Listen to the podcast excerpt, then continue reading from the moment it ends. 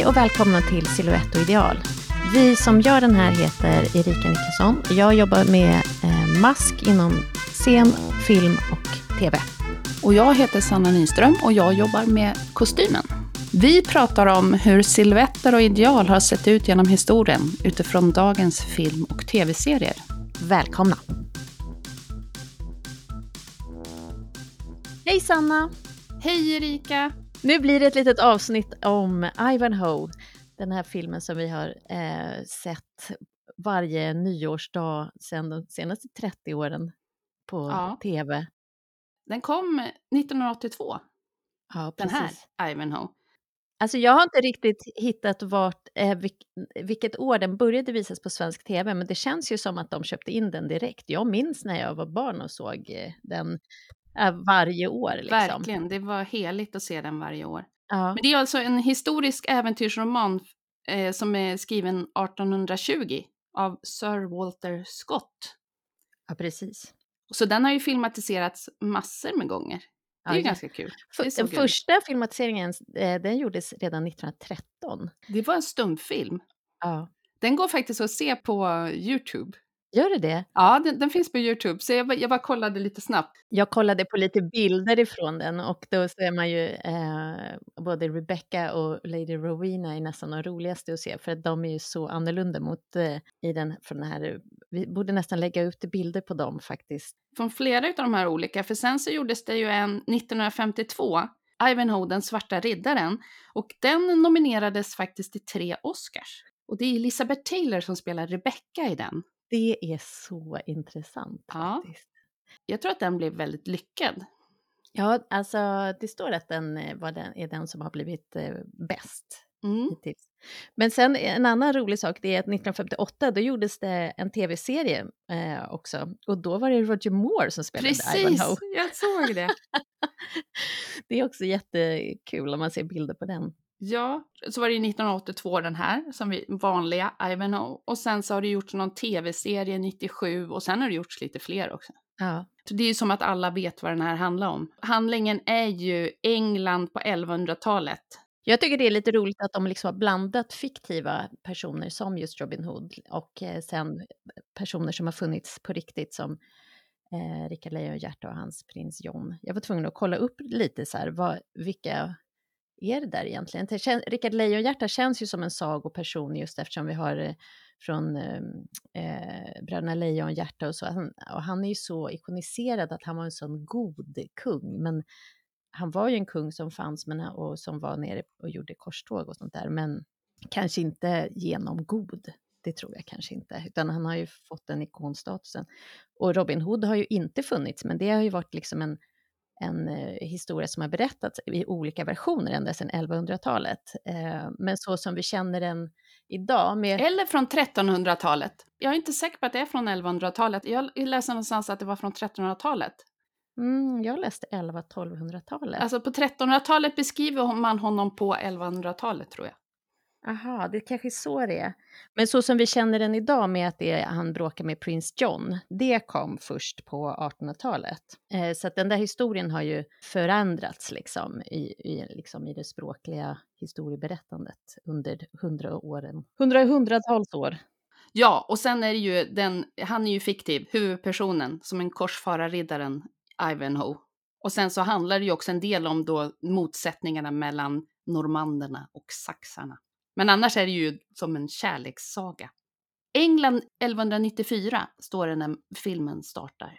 Ja, den, den skrevs ju på 1800-talet och då fanns det var ju en väldigt så här vurm, medeltidsvurm om att man romantiserade det och att det var så spännande med riddare och så. Och den skrevs i precis den andan. Liksom. Sam Neill som är med i den, han är ju Brian Gilbert. Vi ser ju honom i Peaky Blinders. Men sen är det ju en film han är med i som jag vet, inte vet om alla har sett, men jag tyckte den var underbar. Hunt for the Wilder People. Mm. Nej, den har inte jag sett. Äh, Den var väldigt fin film. Och sen Jurassic Park, men han är också med i Pianot, som vi kanske kommer att prata om någon gång. Ja, jag tänker också att han ofta spelar så män som inte riktigt lyckas med sina kärleksrelationer. Mm. Och mycket epokfilmer har han gjort. Ja.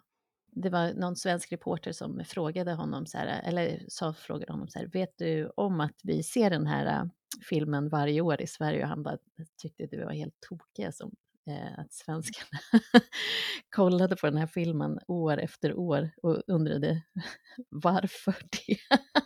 Anthony Andrews som spelar Ivanhoe, han är ju känd också från Röda Nejlikan. Men sen vet jag inte om han har haft något väldigt Nej. Alltså, betydande roller. Nej.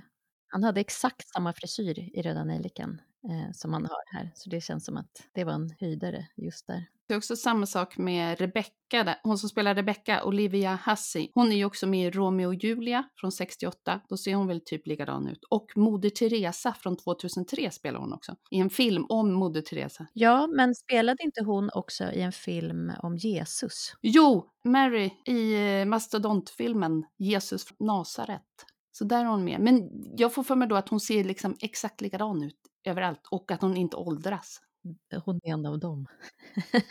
Men det roliga, det är ju att han som spelar Fronty Buff, John Rice Davis, han är ju Gimli i Sagan om ringen. Ja, det är roligt. Men sen tyckte jag också att det var roligt att läsa att hon som spelar Lady Rowena, Lizette Anthony, att hon har, alltså, hon har också varit med i flera musikvideos. Alltså mm -hmm. med Depeche Mode och Brian Adams. Alltså på 80-talet var hon liksom en heting som fick vara med på sådana där tuffa grejer. Jaha, det har jag ingen aning om. Vem har gjort eh, kostymdesign? Ja, kostymdesigner, hon heter Olga Lehmann. Hon är född i Chile men hon flyttade sen till England men har också jobbat både England och USA. Jag ägnar typ en halv dag att bara läsa om henne. För hon är då kostymdesigner och grafisk designer och scenograf och så ritade hon bildmanus till massa filmer. Men sen så gjorde hon också helt fantastiska muralmålningar. Mm. Så till exempel under andra världskriget så var hon anställd att göra massa muralmålningar under en, liksom, i en underjordisk krigsfabrik för liksom krigsmoralen, så moralhöjande Oj. muralmålningar. Hon var god vän med Errol Flynn och han öppnade ett hotell på Jamaica. Där gjorde hon en 12 meter lång muralmålning. Och sen så gjorde hon också mycket porträttmålningar av massa eh, Hollywoodkändisar och till exempel Marlene Dietrich och Peter Sellers, Errol Flynn och John F Kennedy. Gud, vilken intressant person! Ja, sen illustrerar hon massa noveller. Hennes man var poet. Det finns jättemycket av hennes målningar finns i bakgrunden på olika tv-serier, till exempel Dynasty. Okej. Eh, i den här filmen 1984, George Orwells 1984, då har hon gjort posten så här Big Brother is uh, watching you. Med hennes, bilden hon haft som på människan, det är liksom, de har tagit sin man. målat. Hon gjorde ju så här super, super mycket, men det trots det så är hon ju liksom inte med, hon inte med så mycket efter texterna och hon har inte fått, eller det känns väldigt typiskt att en kvinna som hon inte får den uppmärksamheten hon borde ha, för det är inte många som vet vem hon är. lite bakgrund, det är väl inte mycket att kreditera, lite bakgrund. Nej, nej. Hon jobbade som 17, hon jobbade ända fram tills hon var 88 år, ett år innan hon dog. Mm. Vilken otroligt intressant människa. Jag skulle vilja, kan vi inte göra en film om henne? Men sen så kommer vi in på en helt, alltså det här är verkligen ett stickspår. Hon fick ju en son som heter Paul Hewson. Han skrev en del tv-manus. Han skrev även jättemycket böcker om okultism och trolldom och häxkonst och Oj. tarotkort. Och han var partner till en annan filmproducent som heter William Bast. Och nu blir det lite långt då, men han, han bodde i flera år tillsammans med James Dean. Och han har skrivit några eh, biografier om James Dean. Och de första böckerna han gav ut, eh, liksom efter han hade dött, James Dean, de handlar om han, deras vänskap och liksom hur hans, liksom hans syn på begravningen. Mm. Men sen har han gett ut en uppdaterad version där han mer beskriver, liksom vågar beskriva deras eh, relation. Att han faktiskt hade en kärleks kärleksrelation med James Dean. Boken heter då Surviving James Dean och han har gjort mycket biografier om honom och sådär. Eller dokumentärer det här var ett litet stickspår på Olga Lehmann, men hon blev ju faktiskt nominerad för fyra Emmys för kostymdesign, men hon gjorde så mycket mer. Ja. Mycket mer olika Låter grejer. som en riktig renässansmänniska som kunde... Ja, verkligen. Men hon fick ingen eh, nominering för den här kostymdesignen i den här filmen? Nej, det, det känns som att den här gick obemärkt eh, förbi. Hon var liksom inblandad i så många andra som Kanonerna på Navarone, Eh, och jag kommer inte ihåg mig, det är en lång lista, men hon har ju många olika positioner inom film. Men maskdesignen, står det mycket ja. utförligt om maskdesignen? Nej, det kan jag inte säga. Men jag, jag, kan säga att han hette Robin Grantham och han, eh, det var ju en brittisk eh, maskdesigner och han hade en otroligt lång karriär. Alltså den sträckte sig ända från 1969 till 93 och sen slutade, så jag vet inte riktigt om han har dött eller bara gått i pension, men det låter ju som att han kan ha varit väldigt gammal. och han gjorde till exempel eh, Bondfilmen Never Say Never Again eh, som kom 83 och en amerikansk varulv i London. Eh, Os, en fantastisk värld som kom 1985. Han har en jättelång, eh, en jättelång lista på IMDB vad han har gjort. Eh, men det känns som att han gjorde ju väldigt mycket så här, brittiska tv-serier så det är inte direkt någonting som jag känner igen direkt. Men eh, det som är intressant är att att det bara står att det var fem stycken på hela maskavdelningen. Det är ändå en stor film liksom. Och om man tittar på hur många som är med på maskavdelningarna på storfilmer idag, så, eller på just historiska filmer också, då är det ju eh, brukar det vara otroligt många fler än fem. Då undrar jag så lite, är, var det så eller är det så att man inte har liksom skrivit ner de som hjälpte till också? Ja, det vet inte jag. Det står fem stycken på, på listan på IMDB.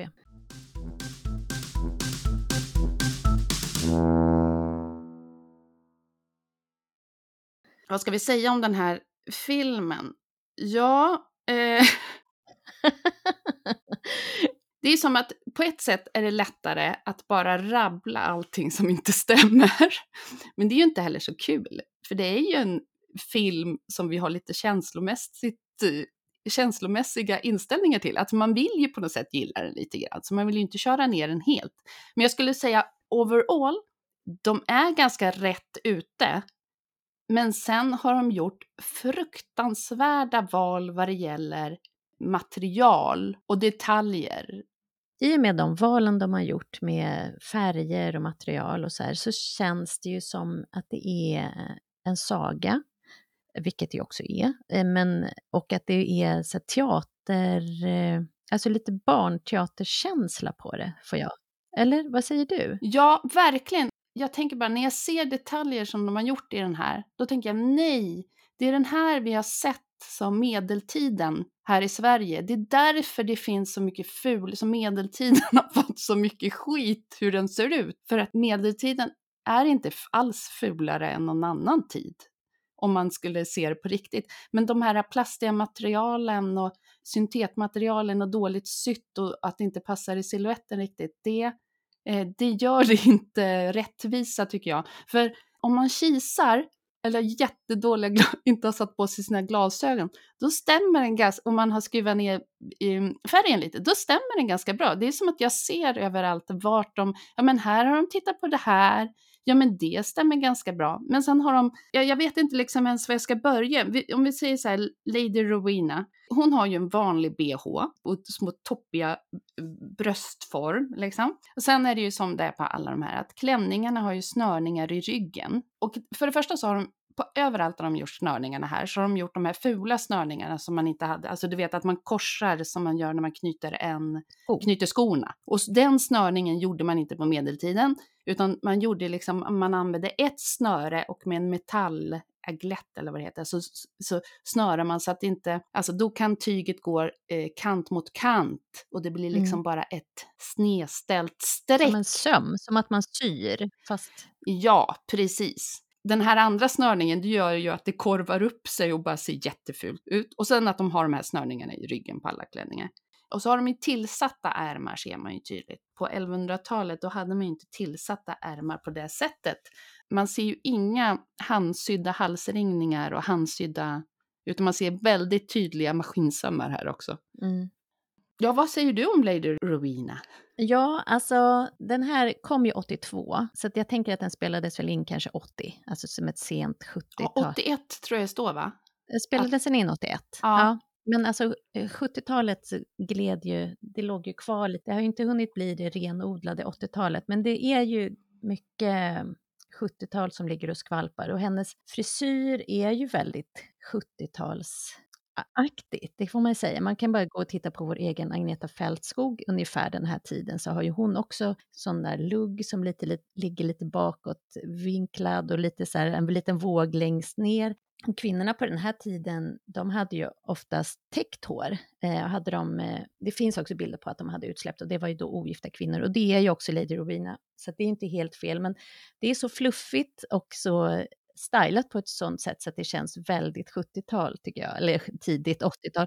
Och även om man tittar på sminket så kan man tänka, ja men hon är inte så jättesminkad, men eh, jag gick in och kollade på så här tidiga Vogue-bilder bara för att säga, men vad, hur såg det egentligen ut precis där, 80 liksom? Och då är det ju liksom, eh, men Brooke Shields lite med så här ögonbrynen som ju hon har också, inte lite, lika mycket som Brooke Shields, men att det ändå är så här mycket bryn och sen att man har eh, rosa, ganska mycket rouge och också att det man tar upp det i ögonskuggan och det är precis det hon har, att man har lite aprikosrosa eh, både på ögonlocket och på kinderna.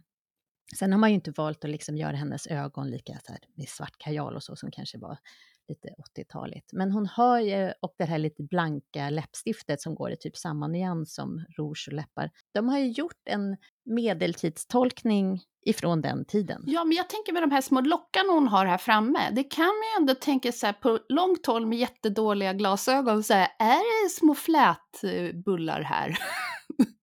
jo, men då är också rakt hela vägen ända ner till toppen och där är den lite lockig. Men absolut, kisar man så är det inte en helt tokig look. Och det är ju lite samma sak med klänningarna här också. För det, på, på den här tiden, alltså innan, ja men typ 10, år 10 000 till år 1200 så är det ju en klänning som heter blå. heter den. Men både män och kvinnor hade den. Männen hade den lite kortare och kvinnorna hade den längre. Och den är ju liksom snäv upp till och så är den då snörad istället i sidorna är den snörad. Och så sen så är den ganska vid ner till. Och det som karaktäriserar den ganska mycket det är att den har snäva ärmar och sen så går det ut en stor vidd från armbågen som går ner. Mm, liksom. Eller att det hänger med släp från armbågen. Och sen att det också är att den kan vara bandkantad. Jag menar hon har ju liknande sådana klänningar. Så att det är ju bara det att de är ju så här äh, silverrosa polyester till exempel.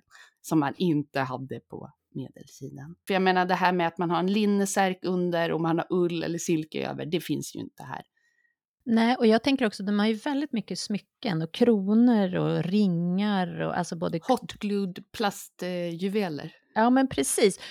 Eh, och alltså, prins John har ju flera ringar och de har kronor och allt. Och alla ser ut som de kommer från Buttricks och är liksom, alla juveler, alltså allting som ska vara liksom äkta stenar är så plastigt. Det, det, ja, precis. Det är ju inte Swarovski eller liksom... Nej, nej, nej. Utan nej. det är ju Utan det är ju de här plastigaste som är liksom klistrade på, limmade på. På samma sätt som alla dessa fuskpälsar. Ja, eller hur?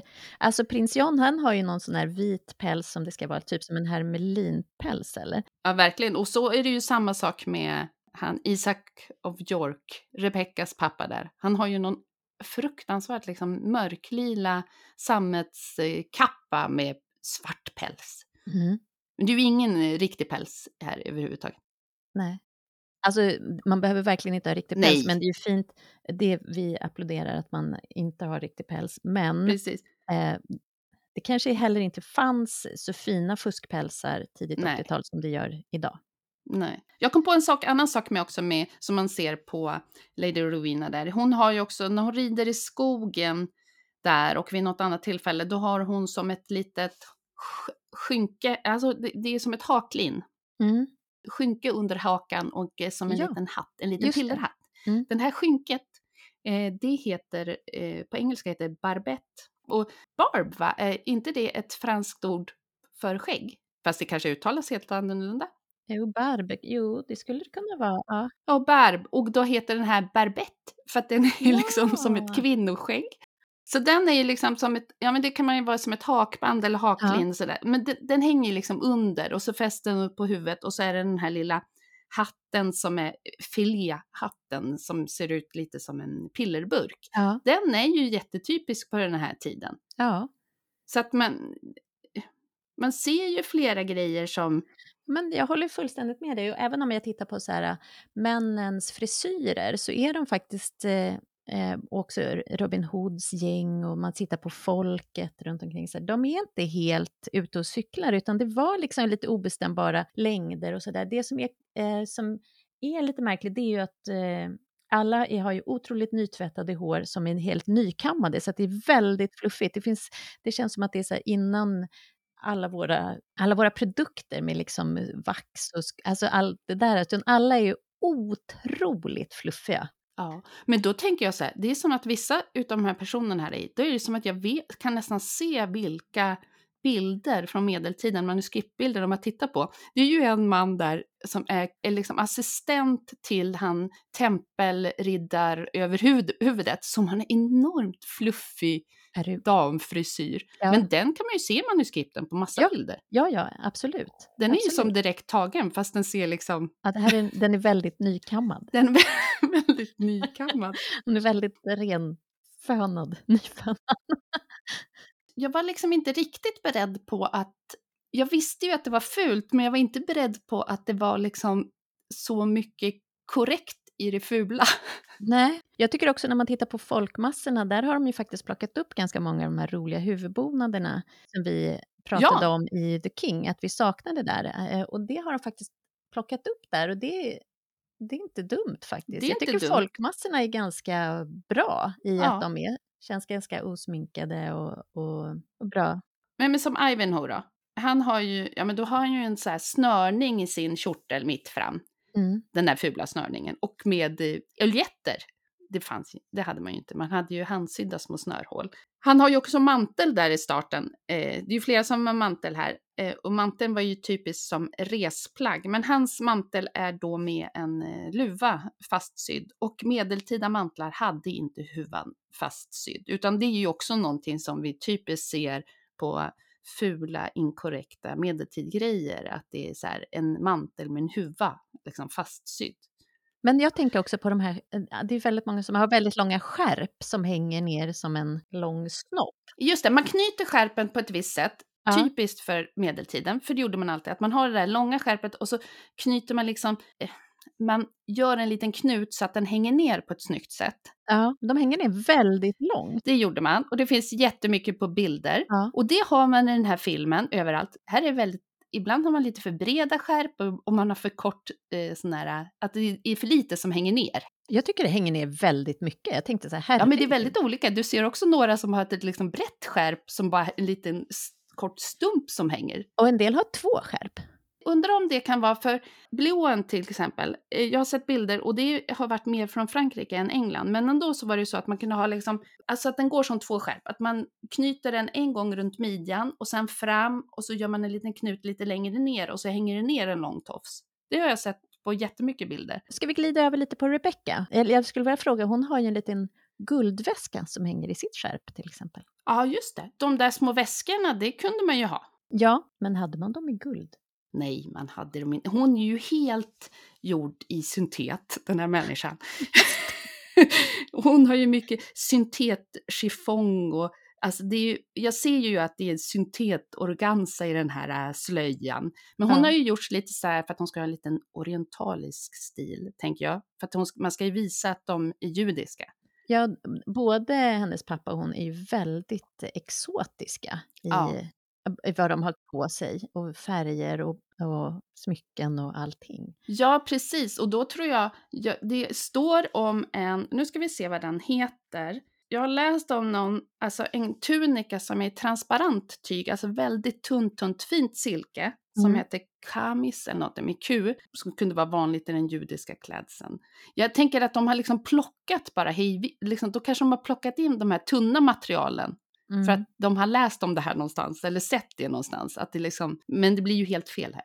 Ja, verkligen. Jag tyckte det var intressant att läsa om eh, den judiska klädseln, för jag tycker det var intressant att liksom, så här, stämmer det eh, just, alltså de var så otroligt exotiskt framställda här och det verkar ju inte som att det stämmer Nej. överhuvudtaget. Men däremot så började, kom jag in på ett stickspår också, eller inte alls ett stickspår, utan det som handlar om det här, att hur man har velat singla ut eh, den judiska befolkningen ända sedan alltså 800-talet och att man vill att de ska ha speciella tecken eller speciella kläder på, att man ska känna igen dem. Så att det liksom... Och det är precis att det inte är satta utav dem själva, utan det är satta utav an andra. Ja, Eh, och också blev jag intresserad på, för hon är så noga med att hon måste täcka över hela huvudet och att hon har den här eh, grejen framför ansiktet, alltså slöja framför ansiktet, att hon inte får visa ansiktet för främlingar och sånt där. Och det kan jag inte se eller läsa mig till att de judiska kvinnorna var tvungna att täcka ansiktet för främlingar. Det tror jag är en föreställning på 80-talet när man gjorde ja. den här filmen. Det tror jag. För att som jag har läst det som, eh, så är det som alltid, alltså det är helt varierat vad ja. judiska befolkningen på olika ställen har, vad de har för klädsel. Ja, men också att det är olika på olika platser har varit så här, har den judiska befolkningen varit integrerad i det, ja. i det övriga samhället så har de sett likadana ut. Men ja. på vissa ställen har de också blivit, eh, ganska många ställen genom historien, att de inte får beblanda sig med den övriga befolkningen och att man då har krävt att de ska ha olika tecken på kläderna som att en badge, liksom som en tyg märke på, som skulle sitta på kläderna antingen på bröstet eller på hatten eller som var gul eller vit. Och det här tänkte man ju var någonting som nazisterna kom på. Nej, det var mycket tidigare. Det här är liksom pågått i tusentals år, eller i tusen år och i lite olika tecken beroende på vad man, i vilket land man befinner sig liksom.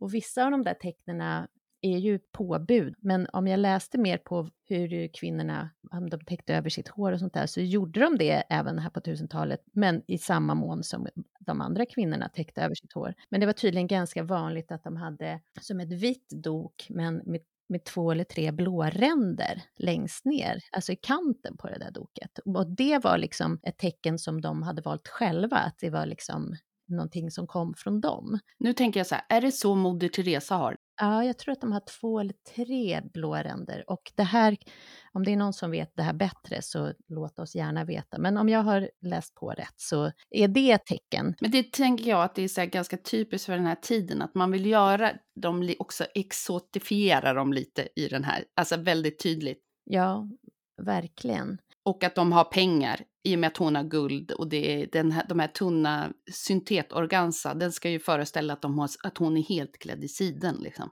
Men däremot ett annat tecken som eh, är ett judiskt tecken som faktiskt stämmer, det är den här hatten som Isaac of York ja. har.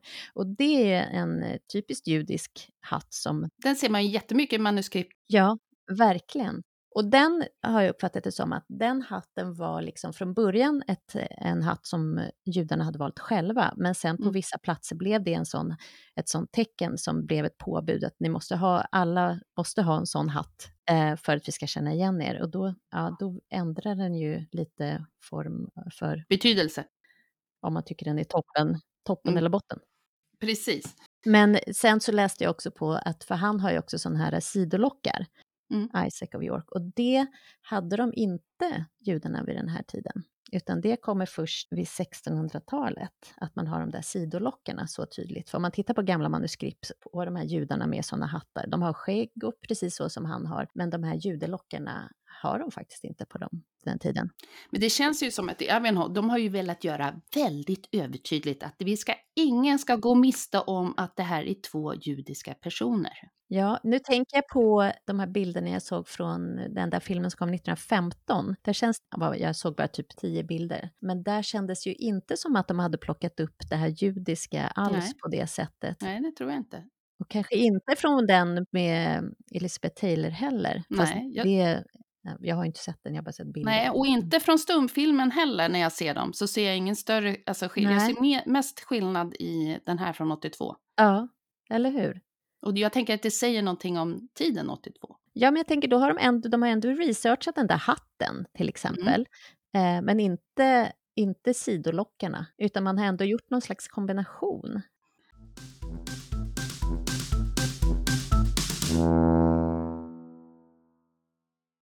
Sen har vi Robin Hood. Eh, han har ju också en sån här konstig snörning och så. Men han har ju en väldigt tilltufsad hatt. Men det är ju en försök till den här klassiska Robin Hood-hatten och den heter ju verkligen Robin Hood-hatt nu. På engelska kallas den bicocket. På franska, nu ska jag uttala franska, på franska så heter den chapeau et bec, alltså det betyder Mhm. typ hatt med näbb. Jag tycker det Ja. passar ganska bra. Ja. Men den är ju så här uppvikt, uppvikt kant och så är den ju spetsig fram med liksom Och en liten fjäder på ja, en lång spets och en fjäder. Och den var supervanlig hatt från 1300-talet till 1600-talet.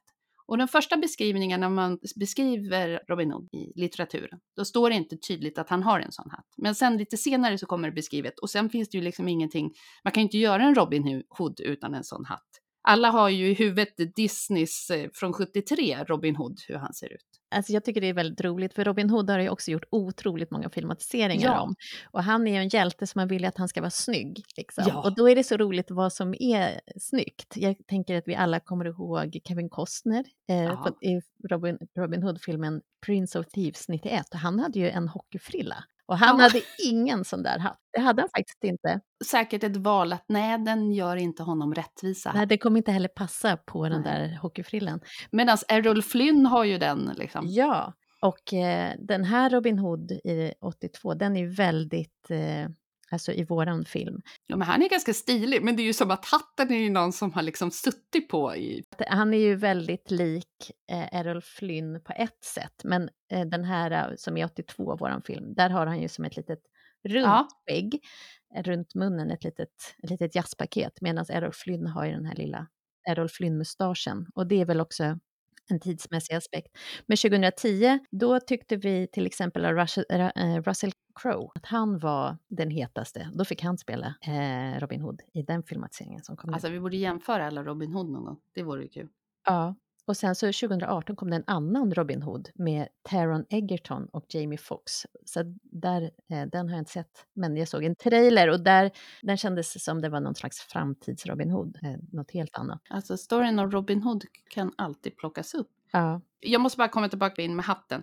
Ja. Det var ju en hatt som var vanlig till, eh, till jakt och Ja. eh, till exempel vid ridning. Och att det här att man hade en fjäder i hatten. Man dekorerade med olika fjädrar men sen kunde man också dekorera själva brättet med olika juveler och grejer. har du pratat klart om den? Ja, nej, jag kan säga en sak till. Eh, jo, de allra vanligaste färgerna då mellan 13 till 1600-talet, det var röd, grå eller blå. Medan för oss är det ju som att en grön, Den måste vara grön. ja. Ja. den måste vara grön. Kan vi inte prata lite om den där narrens hatt? Ja, men narren satt Womba. För det första så är det ju så att man ser att han sitter i ett par strumpbyxor. Alltså det är otroligt mycket strumpbyxor.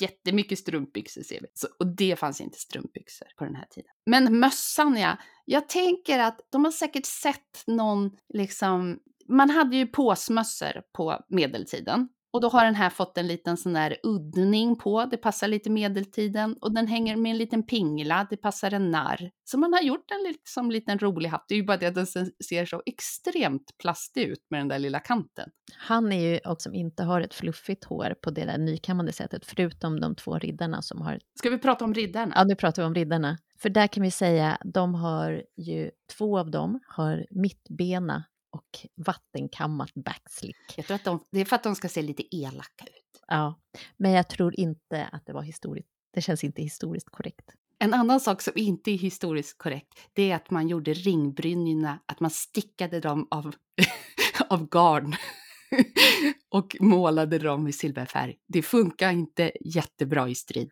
Alltså när man ser det, Det funkar ju ganska bra på film. Och jag har inte, alltså jag såg ju inte det förut. Nej, jag har aldrig tänkt på det förrän nu när vi Aldrig prata. tänkt på det, men nu ser det ju så oerhört löjligt ut att de har stickade ring. Så därför när vi då pratar om The King, att de har liksom en nit, nitad brynja till och med. Då bara, mm. Men faktiskt i den här äh, versionen från 1952, deras ringbrynjor är av stål och sitter också lite mer korrekt. Ja, men jag tyckte att jag såg på den versionen från eh, med James Bond. Nej, med, vad heter han? Inte James Bond. När James Bond gjorde Ivan, Roger Moore. Den med Roger Moore, där tyckte jag faktiskt att det också såg ut som de hade sådana stickade silverbrynjor. Men de jag, jag kan ha tittat fort, men eh, jag tyckte att det såg ut så faktiskt. vi ser ju massa hjälmar, olika Ja. hjälmar.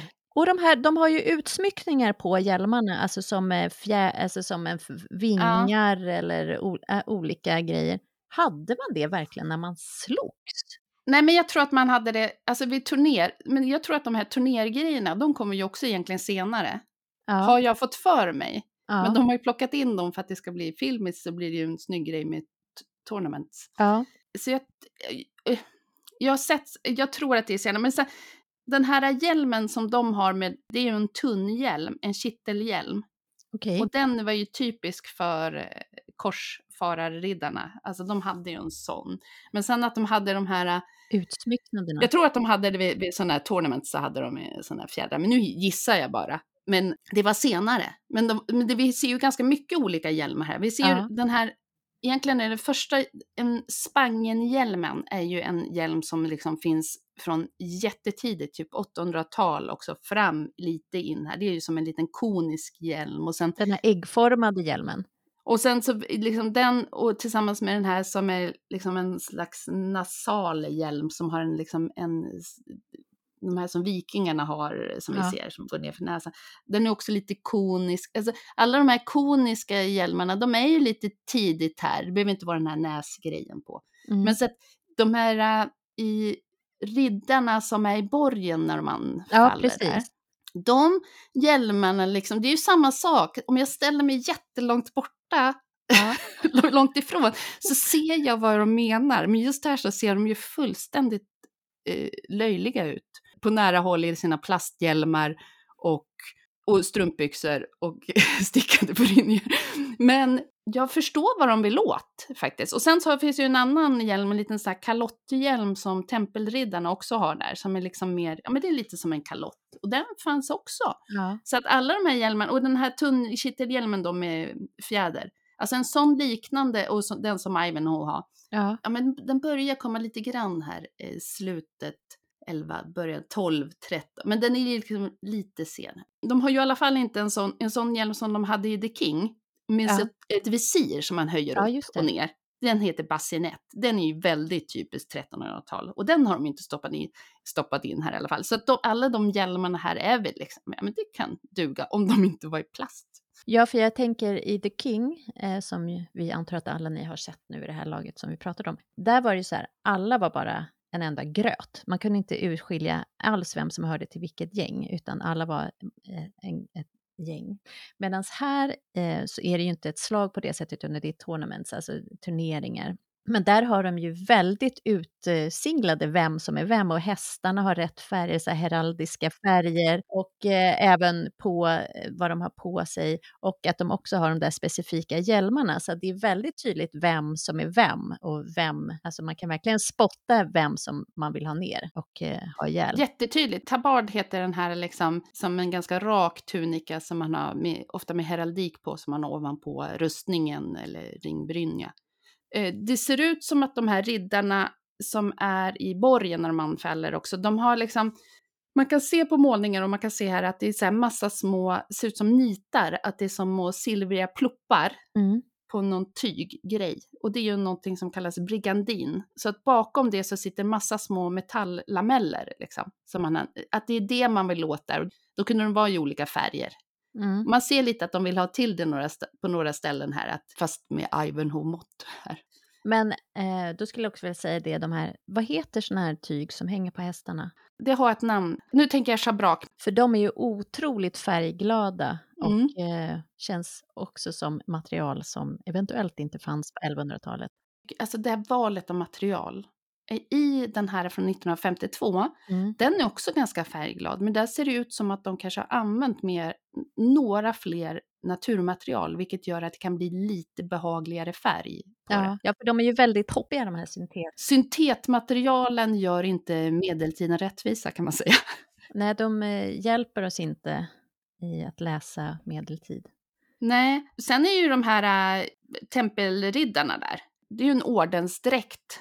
Och den eh, fanns ju på den här tiden. Det är ju med den här eh, vita, då kallas den inte tabard utan det är som en surkott som är över ringbrynjan som man gick omkring med hela tiden och den vita manteln. Och den vita manteln skulle man tydligen nästan alltid ha. Och så har de ju ett eh, malteserkors det där stämmer ju också liksom. Och de har små bebismössor, de här koafferna och så. Så det är ju samma sak, hela tempelriddargänget är ju också några som att står stå en bit ifrån och kisa så funkar det. Ja, där har jag försökt att eh, förstå mig på riktigt vad som, hur tempelriddarna faktiskt eh, om, de, om det fanns regler för hur de skulle ha skägg och frisyrer. Och det känns som att kyrkan eh, har under hela Eh, den här tiden, under lång tid, haft väldigt mycket åsikter om längden på hår och längden på skägget, varandet eller icke-varandet på skägg. Och det där har liksom förändrat sig också, både på de som är inom kyrkan men också på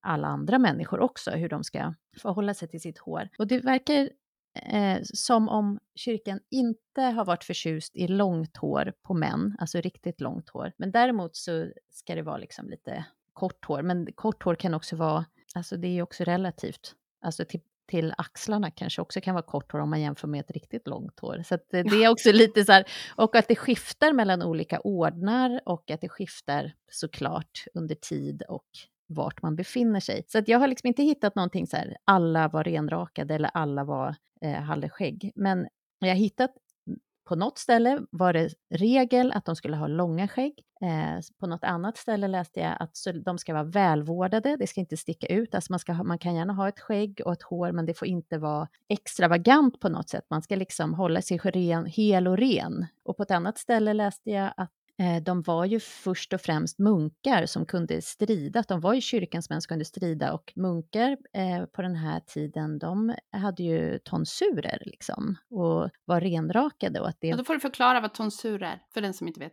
Ja, precis, det ska jag absolut göra. Så det har jag också sett bilder på när det liksom är ett gäng munkar, alltså att tempelriddarna ser ut mer som munkar. Så att, eh, det där verkar lite flytande beroende på vart man befann sig eh, om jag förstår det rätt. Och tonsuren, det är ju liksom det som vi ser lite slarvigt skulle kalla en munkfrisyr. Det är att man har rakat bort eh, håret i en cirkel högst upp och den där finns ju också olika varianter på. Från början så var tonsur, att man rakade bort håret, var liksom för att man skulle visa sig ödmjuk inför Gud och att man gav upp sitt världsliga liv liksom. Eh, och att man visade att man ja, att man offrade någonting. Liksom. Broder Tuck i vår film, han har en tonsur, han är rakad uppe i en cirkel. Det var ett yttre tecken på att man hade vikt sitt liv till Gud helt enkelt de menar inte så här, du tar bort håret så du är närmare Gud? Jo, lite kanske. Men det var också att man visade sig ödmjuk att man hade liksom, men också ett tecken såklart till de, den övriga världen, att man hörde till eh, liksom det prästvi. Vi är ett gäng som tror på Gud hårt. Ja, och vi vill att ni ska se det. Ja. Men däremot så skiljer den där tonsuren sig lite åt. Det fin finns liksom den som är vanligast, det tänker vi att man bara rakar bort ett litet eh, högst upp, liksom som en cirkel högst upp på kransen. Men från början kunde man raka av hela håret, men sen så finns det som kallas för den romerska tonsuren.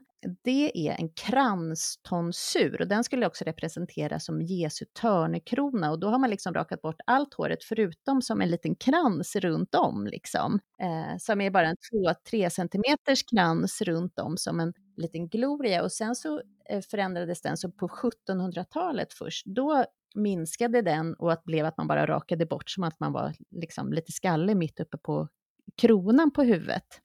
Men tonsuren är ju ett mode som inte ännu har kommit tillbaka. Den har inte kommit tillbaka. Men det här var också roligt, för det här har jag aldrig sett. Men nu läste jag nu om att det fanns den grekiska tonsuren. Och den var att man rakade bort håret på den främre delen på huvudet, men hade kvar håret på bakhuvudet. Så har de gjort lite i The Vikings, serien The Vikings. Ja, det kanske de. Det är den grekiska tonsuren. Och den fanns också, den engelska varianten på den grekiska tonsuren, det var att man, det kanske är det de har i Vikings, det är att de har rakat bort liksom framhåret, men det här bakhåret, det sparade man ut och att det kunde bli riktigt långt. Som en hockeyfrilla? Ja, en... ja, det är den groteskaste hockeyfrillan du kan tänka dig. Men här har vi ju ett gäng frisyrer för den som liksom vill ligga i framkant som, och, som man kan plocka upp. Ja, men eh, det är också eh, kul tycker jag att den, även en sån frisyr som man tänker så här, tonsur, hur mycket stora variationer kan det finnas? Men jättemånga och att den också har förändrats under tid. Liksom. Men den här typiska clown, clownfrisyren, det är inte en variant på tonsur då? Alltså, Krusty the Clown. det där är något vi behöver tänka igenom innan vi går vid- vidare. Det Med. tar vi när vi ska prata om filmen It. Ja, men precis. Ja, det var lite om tonsuren. Och visst sa jag att eh, Broder Tuck har, eh, han har ju en Ja, tonsur det här. Och han har ju den tonsuren där man bara har rakat bort lite mitt uppe på. Så han har egentligen en tonsur som då var mo- modern eh, efter 1700-talet, alltså på 1700-talet och framåt. Så han, det här är ju 1100-tal, så att han borde egentligen ha en kranstonsur. Det känns som lite typiskt för den här filmen, att det är så.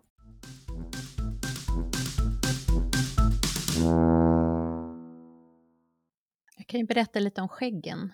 Och 1073 då bestämde påven, påven Gregory att eh, prästerna inte fick ha skägg. Eh, och de som vägrade, då skulle man konfiskera deras tillgångar som straff. Det är ett hårt straff tycker jag, för att man kanske känner att man vill ha sitt skägg i fred. Eh, men det finns ju flera stycken så här, påbud eller icke påbud om varandet eller icke varandet av skägg. Och om man tittar på bilder och gravar Eh, och i de här olika manuskripten så finns det ganska gott om skägg, tycker jag.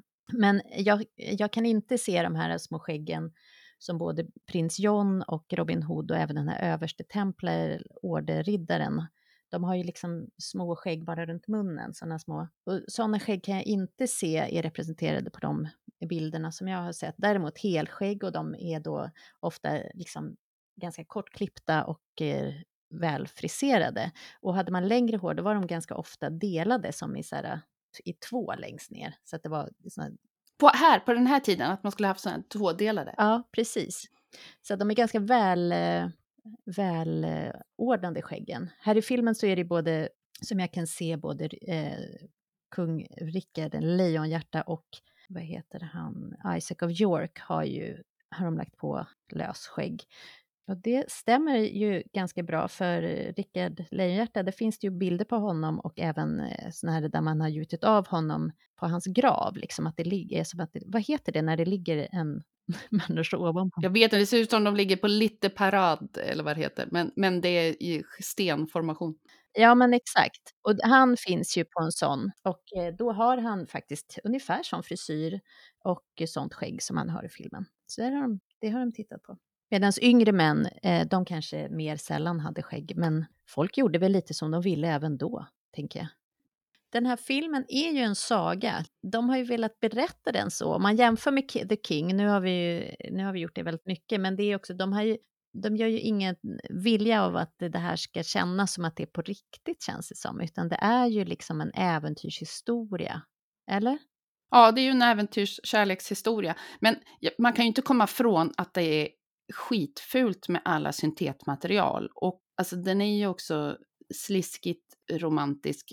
Men att göra den med ungefär på det här sättet i stilen på kläderna, men inte ha stickade brynjor och inte ha alla syntetmaterial, då skulle den ju kunna få ett finare Ja. utsnitt. Jag tycker det, det som är synd är att jag tänker, det är den här Ivanhoe som har fått lägga grunden för hur vi svenskar ser på medeltiden. Det är därför man ser så himla mycket fula med, man tycker så här medeltida fula kläder. Och det är så synd för medeltiden kan vara väldigt, väldigt snygg och stilig Ja, faktiskt. Som man ser nu, att medeltiden får mycket skit. skit på grund av att vi har sett Ivanhoe. Men, men som sagt, att man, det är ju roligt ändå att man ser så här, jag ser vad de vill åt. De har researchat och de har, de har en, ett tänk med det hela. Sen har de bara haft en urusel budget och inte något sinne för material, tänker jag. Ja, men jag tänker också, de har ju gjort ett aktivt val här, för det vi tänker hela tiden så här, man vill se att de har gjort sin research och att de har gjort val utifrån det, och det har de ju gjort. Alltså Mm. de har ju, eh, de har ju en ganska bra eh, liksom silhuetter och ganska bra eh, kunskap om eh, hur det såg ut. Och sen har de gjort ett aktivt val att använda eh, bara syntetmaterial och plastjuveler. Och då, då, då kanske det är så här eh, att det bara är så att den estetiken inte tilltalar just dig och mig. Exakt. Så att exakt. jag menar, för historien går ju fram och är ju spännande. Jag menar, du tittar med din son och han blev ju djupt engagerad. Ja, vi har ju ändå tittat på den här filmen nu de senaste 30 åren på svensk tv. Så att det är ju så att vi ändå tilltalas av, det här, av den här historien på något sätt. Däremot kan vi ju fundera över hur de tänkte med det där valet. Ja, det hade ju varit mycket värre på ett sätt om de hade haft bättre material men blandat stilar. Liksom att man såg, nej men det här är ju jättetydligt 1500-tal Ja. eller och de står att det ska vara 1190. Ja. Så på det sättet så är det ju genomgående att stilen, ja men förutom att man går in på detaljer som att hon har modern bh och, och bröstinsnitt, men eh, stilen i helhet håller ihop på alltså att män och kvinnor, eh, folk i bakgrunden, riddarna, alltså allt det håller ju ungefär liksom. Sen Ja. är det ju såklart lite med hjälmar och vapen. Och förutom just Lady Rowena så är alla klädsamt osminkade. Alltså de har hållit ner sminket, de har inte kladdat på en typisk 70-talssminkning, alltså genomgående. Alltså Rebecca hon är ju föredömligt ren till exempel och även folk runt omkring att de inte känns eh, spacklade liksom. Nej, men jag menar den här från 1913, den ser ju typisk ut som en stumfilm också. Alltså, Ja, från 1913. Så- Från 1913. Alltså, Ja. vi kommer det- aldrig från den tid vi är i och Nej. den här extra tydligt är vi i den även. Men, nej, men jag tror att det som, det som är positivt med den, det är att stilen håller i ett över det hela, liksom, över alla. Ja. Det var varit fulare om det hade spretat. ja, den är ju genomförd på det sättet med de valen de har gjort. Ja, verkligen. Och på samma sätt som den här från 52, där har de ju jättetoppiga bröst. Har de inte, har de eyeliner? Jättemycket eyeliner också.